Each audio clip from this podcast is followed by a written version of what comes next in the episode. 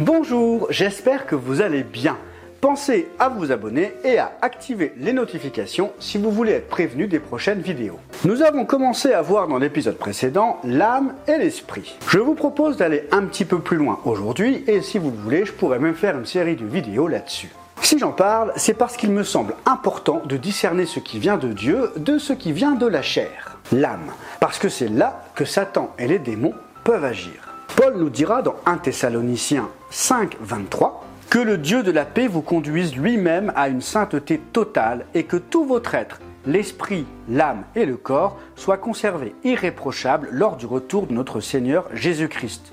Jusque-là, c'est plutôt clair. Nous avons donc trois parties, l'esprit, l'âme et le corps. Et Paul dira aux Corinthiens dans 2 Corinthiens 4.16, Voilà pourquoi nous ne perdons pas courage, et même si notre être extérieur se détruit, notre être intérieur se renouvelle de jour en jour. Paul nous dit que nous ne perdons pas courage, parce que si notre être extérieur, notre corps physique, vieillit, enfin, normalement on ne rajeunit pas avec les années qui passent, notre être intérieur se renouvelle de jour en jour. Nous avons donc un être intérieur et un être extérieur. 1 Thessaloniciens 5 nous parle de trois parties, l'esprit, l'âme et le corps. 2 Corinthiens nous parle de deux parties, l'être intérieur, l'être extérieur. Mais qu'est-ce que ça veut dire concrètement?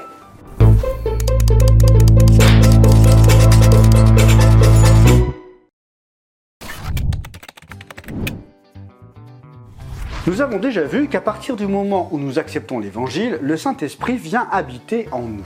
Et Paul nous dira que notre corps est le temple du Saint-Esprit. Galates 4.6 Et parce que vous êtes ses fils, Dieu a envoyé dans votre cœur l'Esprit de son Fils qui crie Abba, Père. Savoir qu'on est un temple, c'est cool.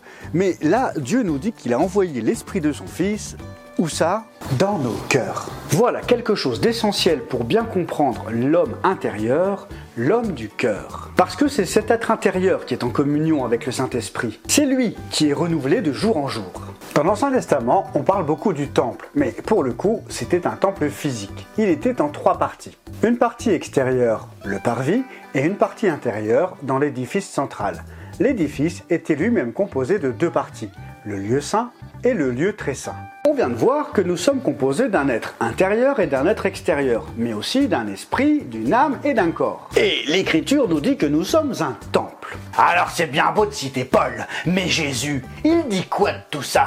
Allons voir dans Jean 2 où Jésus parle du temple avec les pharisiens. Jean 2, versets 18 à 20.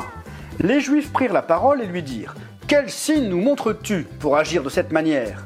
Jésus leur répondit Détruisez ce temple et en trois jours je le relèverai. Les Juifs dirent Il a fallu 46 ans pour construire ce temple et toi, en trois jours, tu le relèverais? Il y a quand même un décalage entre ce que dit Jésus et les religieux. Les pharisiens regardent à ce qui est physique, le temple qui a été construit pendant 46 ans.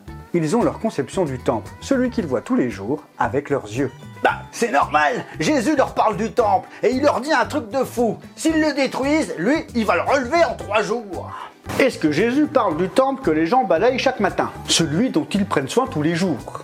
Jean 2, 21, cependant, lui parlait du temple de son corps. Il y a donc une comparaison entre le temple et notre corps. Le parvis, accessible à tout le monde, c'est ton corps, ton corps de chair. Et oui, tout le monde a accès à ce corps. Et à l'intérieur se trouve ton âme et ton esprit. Comme nous l'avons vu dans Hébreu 4, Hébreu 4, verset 12, la parole de Dieu est vivante et efficace, plus tranchante que toute épée à deux tranchants, pénétrante jusqu'à séparer âme et esprit, jointure et moelle. Elle juge les sentiments et les pensées du cœur. C'est la parole qui nous permet de discerner ce qui vient de l'âme de ce qui vient de l'esprit. Pourquoi? Parce que la parole de Dieu est de la même nature que Dieu. Elle est esprit. C'est pour ça que la parole de Dieu, quand tu l'entends, il se passe quelque chose en toi ça te parle. La parole interagit avec ton esprit, elle communique avec ton esprit. Et des fois, ça réagit, mais tu ne sais pas encore mettre des mots dessus. Ça, c'est ton âme qui a besoin de mots pour concrétiser une sensation, une émotion. Mais ton esprit le sait déjà, sans que ton âme ne le sache encore. Et c'est là qu'est notre nouvelle identité, dans notre esprit. Ça n'a rien à voir avec les sensations ou les émotions. Et nous verrons plus tard que l'esprit peut être apparenté au ciel et l'âme à la terre. Que ta volonté soit faite sur la terre comme au ciel, que ta volonté soit faite dans l'âme comme dans l'esprit.